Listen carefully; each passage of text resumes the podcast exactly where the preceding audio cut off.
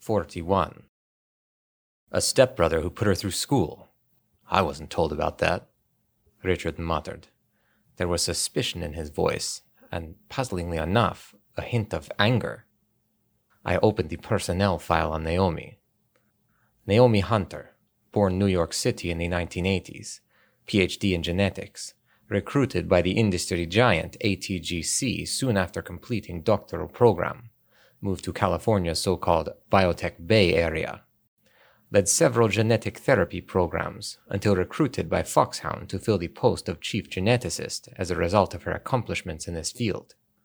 Parents died in car collision when Naomi was 2 years old. One brother, 10 years her senior, a U.S. Marine, killed in training-related accident when Naomi was 17. Richard thought for a minute, then scribbled something in his notebook.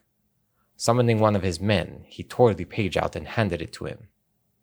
Wire this message to the skipper of the USS Discovery, and make sure Campbell doesn't know about it. What are you plotting now?